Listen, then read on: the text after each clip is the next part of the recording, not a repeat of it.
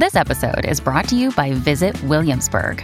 In Williamsburg, Virginia, there's never too much of a good thing. Whether you're a foodie, a golfer, a history buff, a shopaholic, an outdoor enthusiast, or a thrill seeker, you'll find what you came for here and more. So ask yourself, what is it you want? Discover Williamsburg and plan your trip at visitwilliamsburg.com.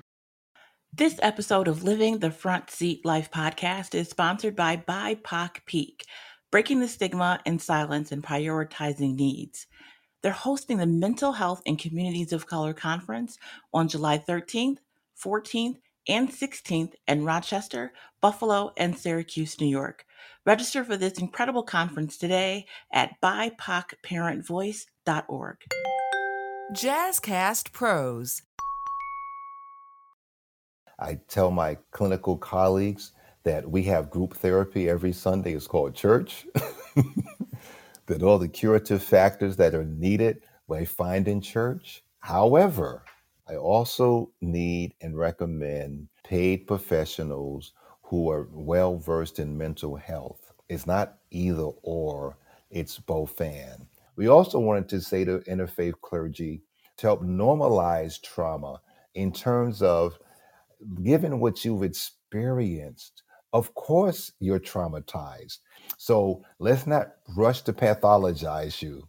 Let's find out and let's talk about what happened to you. As a psychoanalyst, I want to find out why is it that you behave like that? And let's delve into your past, into your present functioning.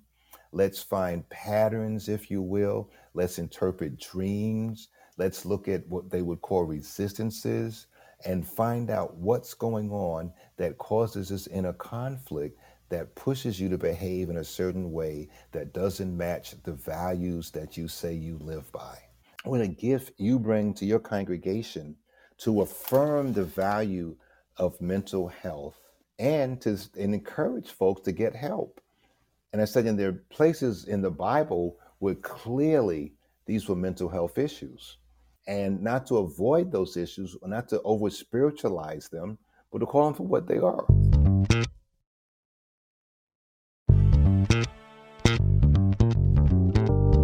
Welcome to Living the Front Seat Life podcast. It is your host, Coach Kelly Marie, recording from Buffalo, New York. And I am excited to be here with you again. Please like, subscribe, and share this podcast. If you're getting something out of it, I know that someone else will too.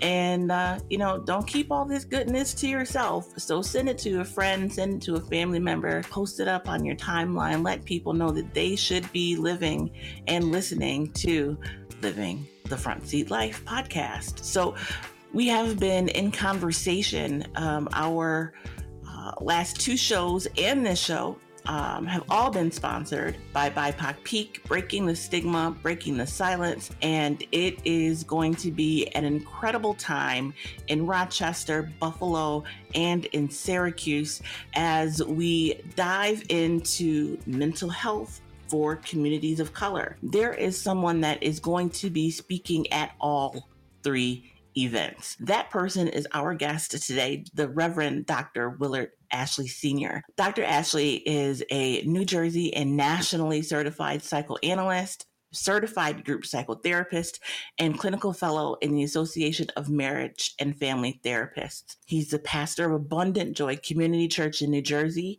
and the author of several books, including New Rules for Radicals, TNT for Faith Based Leaders. I am so very honored to have Dr. Ashley with us today, and I hope you enjoy our conversation. Reverend Dr. Ashley.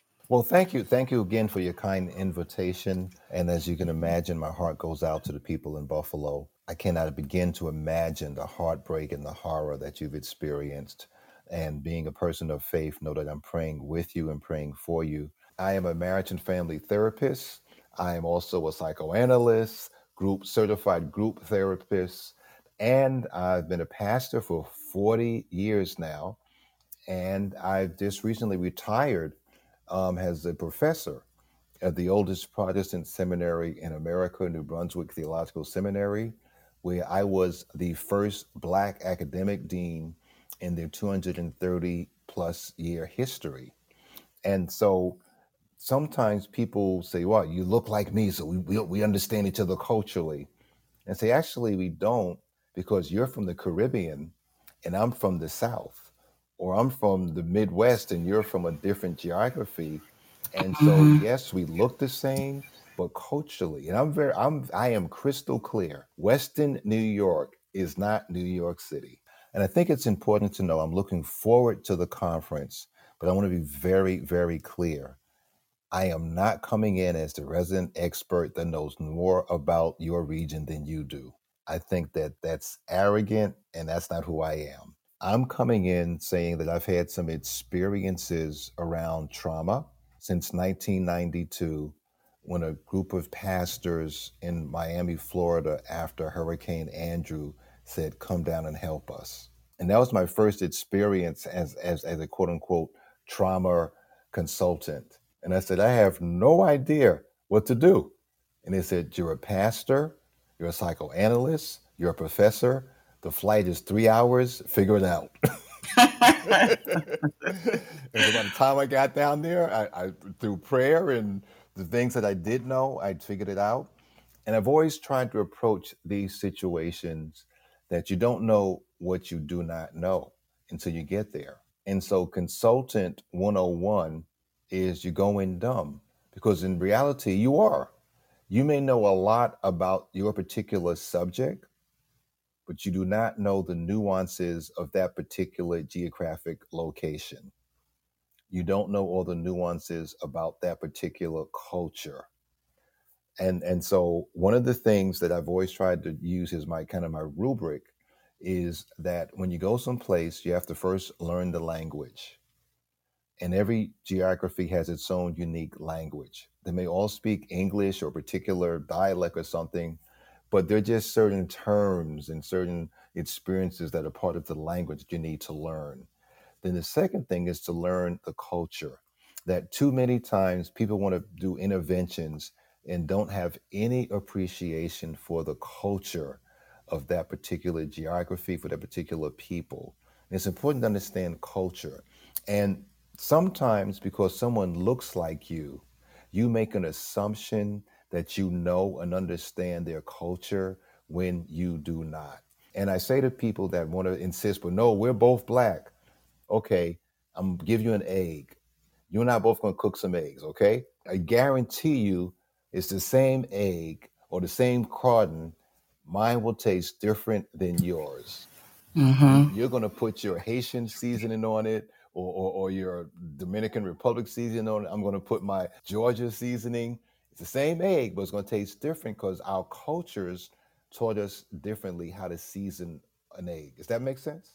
That makes perfect sense. And Western New York will love you for making the differentiation between New York City and Buffalo and Western New York just straight out of the gate because most people don't do that. You know, New York and New York means all of New York when they really mean the city hmm and lump us all together. And it is it, different environments, even, you know, Buffalo to Rochester to Syracuse very different environment. Um, my producer is uh, has lived in Buffalo and lives in Rochester, and it's night and day for her. You know, just the difference in how segregation in Buffalo, hmm how strong it is. hmm Where an hour away, she doesn't run into the same issues. Just an hour away down the interstate, right? So I hear you and appreciate your your perspective because it, it is very true. It is very true, even within the city, whether it's East Buffalo or West Buffalo, North or South.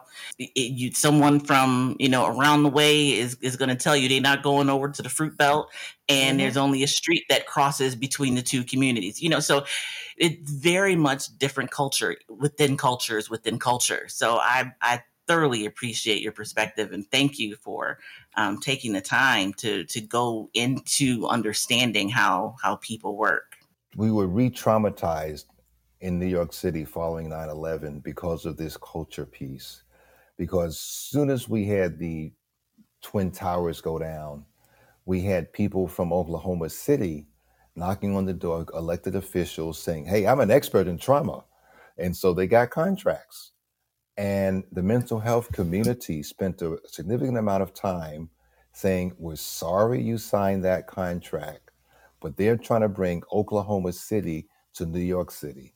And that's not going to work. Not going to work. Our theories are different around mental health.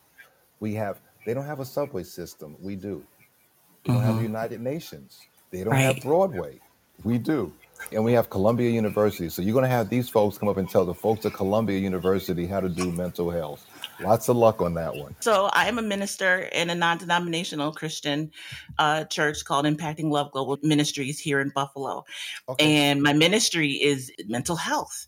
Yeah, I my pastor is Garney Davis Jr. He actually is a trauma chaplain of ECMC. He's the pastoral care director. So Erie County Medical Center is the trauma hospital here in Buffalo.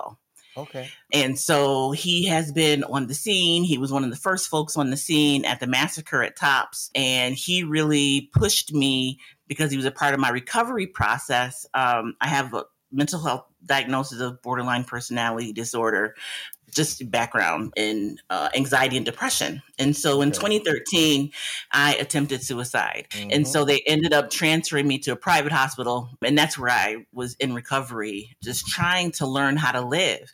But I didn't want to live. I was still, I wasn't suicidal, but I didn't want to live. Okay. I'm like, God, I, this is before the ministry. Before I close my eyes, I, I pray that you kept me with you, keeping me with you in heaven and not allowing me to go to hell, not keep Okay. me here on earth. But since this is your decision and it is your will that I remain here, you have to show me how to live again because I don't Mm. want to. Okay. Uh, I came across Matthew 5 uh, 16. Let your light so shine before men that they would see your good works, which honors your Father which is in heaven. hmm And that was my answer to show me how to live again. All I had to do was be the light. I didn't have to worry about what to do. I didn't have to worry about being a mom or being a wife at the time or how to do those things, how to breathe, how do I function. Kelly, just be the light. So that became the verse that I lived by for many, many years, just trying to learn how to live again and that's where this podcast came about and the ministry came about and so he um, really pushes me to to do it what i'm supposed to do so i was just thoroughly excited when i read your bio and i was like reverend dr ashley. All right now. So you feel free. You you talk away. You have full license to just let the people know. Whatever it is god has put place on your heart to just let folks know around mental health um, around the work that you do. I, I designed what was called the Care for the Caregivers Interfaith Program. It was a ministry of the Council of Churches of the City of New York. And we were, we were given a grant through the American Red Cross and United Way of New York City to try to bring healing to the interfaith community with the thought that if we could heal and support the interfaith clergy, they in turn could go back to their congregations and offer support and healing to their congregations. And so it was a three prong program. The first prong was just helping clergy to appreciate the signs of trauma, to be kind of a triage center, if you will. We were saying that you see your congregants on the weekend, be it now in our case, given COVID, be it on Zoom or be it in person, you see them on a regular basis. And so you hopefully are in tune to know their ups and downs, if they look like something needs they need help, and you can offer an intervention. When I ask you to be mental health providers, we're asking you to identify those persons who need help and to be able to flag them and to be the bridge to say that part of being in a community is different people have different parts and they play different roles. And so we're going to ask those who are proficient and effective at mental health to come in and help you through this period. We also wanted to say to interfaith clergy to help them to help normalize trauma in terms of given what you've experienced, of course you're traumatized. It's a normal response or a common response to what you to the violence you just experienced. So let's not rush to pathologize you. Let's find out and let's talk about what happened to you. There, there's a saying that predates Oprah's book, so I'm just putting it out there, that mental health providers, particularly black mental health providers, would say, There's nothing wrong with you.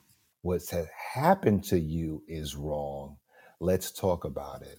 And for people of the African diaspora, that is huge because we get pathologized and demonized and stigmatized left and right. So for someone to say that has terminal de- terminal degrees in mental health, there's nothing wrong with you.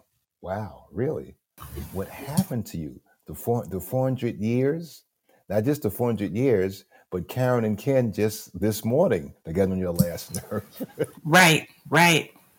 So it's learn the language, understand the culture, then collaborate on meeting the needs. That's my rubric. Learn the language, understand the culture, and collaborate on meeting the needs. Too often, I find that professionals write a prescription for the wrong ailment because they didn't take time to listen to the patient and ask the patient the right questions. Yes. And that, you know, 45 to 50 minute of whatever someone has been able to tell you. And I am not a mental health professional, I am a peer. Is that enough time, you know, to really get deep down into what a person has experienced in that that initial session to be able to say, aha, Eureka, this is this is the thing that is wrong with you. And that's often what folks are afraid of. No, and even if we can figure out in the first session or two what some of the inner conflicts are in your life, guess what? It may take you five or six or 12 sessions to own that that's part of the struggle in your life because we put up our defense mechanisms. We go into den- denial as a defense mechanism and say, no, that's not me. That's not me. That's not me. You know, it's proverbial, hmm he or she's going to get better. Okay. All right. I mean, th- how that works out for you. And, and so even though even though the mental prof- professional may, may kind of figure out or have a pretty good idea what's going on early on, we have to then help you to, that you can own it, that you can see what we see and say, wow, you, you're right. Now have now seeing this, what do I do? I, I do want to change. I can't force you to change. I need you to say, nope, I see this. Given my goals and values, this kind of behavior is not going to get me to where I want to be. So now help me to change 'cause I want to change. And then we can begin to have do that work. So there are many types of therapies and many ways of healing. But can you talk to us about what psychotherapy is, what psycho um, is, your your specific approach, Mhm. and what that means, and kind of break that down for people, because we most folks just hear therapy, right, and it's all all lumped in into one pot. Could you break it down a little bit for us? Sure. And so there are multitude, multitudinous modalities or multitudinous ways to go about psychotherapy. I won't list them all. I'll just do some generalities. It's talk. It's talk therapy. It's being able to sit down with quote unquote a trained professional that can hear things that maybe someone else can't hear. That they can I use this illustration. If if a physician looks at you and I look at you, you're the same person, but our notes will look totally different because our eyes were trained to find different things in an individual. And so a therapist is a person whose eyes and heart and spirit have been trained to look deep inside of you through the lens of your emotions, your psyche, and hopefully your spirituality. And so depending on the way that we do therapy, some people go about it and the insurance companies love it that we can solve all your problems in three or five sessions and you're good. What happens is what they call cognitive behavior therapy. In other words, we change your way of thinking, and in changing your way of thinking, we actually give you, I guess, a prescription, if you will. Do this, do this, do this, and do this, and your behavior has changed and so your family, your coach, wow, change behavior. Used to be angry and curse people out. Now you don't curse people out. Wonderful. Now you're not so angry. That's great. And that that is that works for some people. As a psychoanalyst, yes, I know how to do that kind of work, but why do, why do you behave like that? Because I can teach you the technique and you'll do the technique, but one day it's going to fail you because you don't know why what precipitated this behavior. So I want to find out why is it that you behave like that and let's delve into your past, into your present functioning. Let's find patterns if you will. Let's interpret dreams. Let's look at what they would call resistances and find out what's going on that causes this inner conflict that pushes you to behave in a certain way that doesn't match the values that you say you live by. And so, if someone were looking for that type of therapeutic relationship, what questions should they ask? Are you a psychoanalyst? Exactly. They should ask well, if you're looking for a therapist, you should always try to interview, be it on the phone or in person, more than more than one uh, clinician. So you have a, a, a, some kind of comparator and to be comfortable saying I, i'm just i'm trying to find someone i'm feeling my way around i'm going to meet with you i might meet with two other people before i make my decision and so you want to ask them about their training you want to see if they have any license or certificates tell me please what those are and you want to eh, basically what people are asking when they meet us are two questions it may take a lot of questions to get there. in the day if you boil it down they're saying are you competent and can you connect with me? Which in one sentence is saying, can you help me? And so you might have different questions to get to that, but you're saying, big umbrella, can you help me? Meaning, are you competent? Are you educated, experienced in what I'm going through? You may have a whole lot of all these other kind of books and accolades, but can you help me with what I'm dealing? Is your competence level with this? And then secondarily, can we connect? I'm glad I'm glad you're on television. I'm glad you wrote books and all of that kind of you're doing lectures. That's wonderful. But can you relate to me? Everybody's Googled, so Google them, look them up, put their name in there, and see see what populates. And so they tell you that can, they can handle your trauma, but when you look them up on Google, nothing suggests in their bio that they've ever done this kind of work. So I want to be curious. How can you say you can help me? And I've looked you up and nothing suggests that you have any expertise in this. Talk to me, right? Yes, yes, yes, yes. I love it. Let's switch gears just a little bit and talk a little bit about faith and faith and mental health. I speak with a lot of people that um, have been told just pray your way through. So they're afraid to speak to a therapist to, to even consider a therapeutic relationship because they believe that need or talking to someone else is an affront to their faith that they don't love in this case jesus i'm christian. They don't love mm-hmm. jesus enough and because of that your faith is lacking. Can you just speak to that piece for a moment? Not because i'm a therapist but because i've seen the value of it Absolutely. I love the Lord. I love church. Anyone try to take that away from me, I tell you that's not happening. I need church on Sunday. I tell my clinical colleagues that we have group therapy every Sunday. It's called church. that all the curative factors that are needed we find in church. However, however, I also need and recommend that we need paid professionals who are well versed in mental health. It's not either or, it's both and. I, I can jump over or jump over pews and do somersaults over pews and say I'm at Holy Ghost headquarters on Sunday, but I need the one-on-one conversation with someone that can help me sort out within my faith, within within my struggles, things that are a mirror so I can see what Willard needs to work on. And that happens through the lens of having these conversations, these sometimes difficult conversations. I, I can go to church and I can kind of ignore what the pastor said and say, "Oh, he's not talking to me. She's not talking to me." I'm in the room with the therapist one on one. They say, "No, actually, we are talking to you, and this is this is the mirror of your behavior, and here's how this kind of behavior impacts you in relationship with other people." And to have that kind of a conversation and to recognize that we go through things it's part of life. It's part of the curriculum called life. And we need someone that people that will be able to help us to sort through those challenges and to make a difference for us.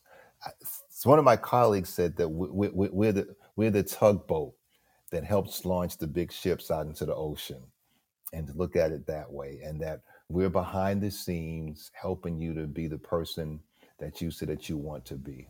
I love it. And what about a word to faith leaders?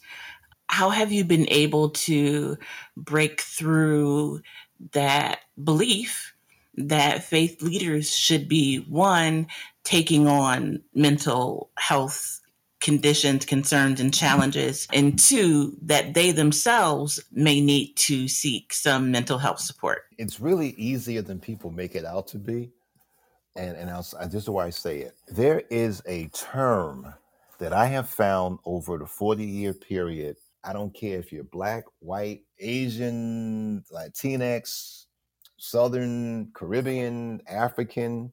If you are a congregational leader of any faith, all I have to say to you is tell me about your worst congregational meeting. On the Christian context, church meeting I've yet to see somebody say, "Oh, that was always a pleasant experience. Never had a fight in those." Every person I know that's a congregational leader is always can can remember the church meeting from hell like it just happened yesterday. And I say so when that when that meeting happened, and after you spoke to God about it, how did you process what's happened? What did you do with that toxic negative energy? How did you address it? And most of the time they say, Well, I didn't have anybody, I didn't have anybody I could trust in a safe space to even have a congre- conversation to say, ouch. So I start with that. I say, well, if you're having a hard time finding safe spaces for conversations that matter but are difficult, how might that also be the case for your congregants? And what a gift, what a gift you bring to your congregation to affirm the value of mental health and to and encourage folks to get help and I said, and there are places in the Bible where clearly these were mental health issues. And not to avoid those issues, or not to over spiritualize them, but to call them for what they are. Elijah just, just had a victory over the false prophets, and he's hiding out in a cave. The man was depressed. Mm-hmm. And God said, dude, like, why are you hanging out in the cave? Like, whoa, I'm the only one doing this kind of work. Nobody else is doing this but me, and I'm hiding out because they're trying to get rid of me. And, you know, and God said, get get a grip. You're not the only one doing this. Open your eyes. Stop the pity party. get with the program. We're glad you're doing this, but you're not alone. Right, right. And how often do we hear someone, the voice of God or someone else saying, Hey, you are not alone. There are other folks doing this work. I mean, Jesus saying to the person at the pool, This is not a trick question. Do you want to get well? Right, Because you, 'cause you've been doing this for a long time, okay? You, so you're trying to tell me in 38 years, nobody could help you in the pool and you couldn't help yourself, all right? Uh, yeah, okay. So let, let's cut to the chase. You know, are you having what they say secondary gain because you get some benefit of being being being the invalid by the pool? Yes. right? So do you want to get well? So I think pastors can find within scripture those places where clearly somebody was having a mental health challenge and how and how it was addressed in your sacred literature is one thing. And again, I, I say to my congregation, I've said this for so long as I've been a pastor, as long as I've been in ordained ministry. Hey, I know I'm certifiable. Dr. Ashley, thank you so much for joining me today. Let's continue this conversation next week. We are going to dive a little into talking to family about mental health and what kind of questions to ask your therapist when you are looking for someone to sit down with. July is National Mental Health Awareness Month. We are focusing here in Buffalo on trauma and the trauma response. And so, um, Sarah Taylor, the founder of Partners in Community Development and the BIPOC Peak Project, has brought together an incredible group of speakers. I am one. I will be speaking in Rochester on July 13th and there will also be symposium being held in Buffalo on July 14th and in Syracuse on July 16th. Register for this incredible conference today at BIPOCParentVoice.org.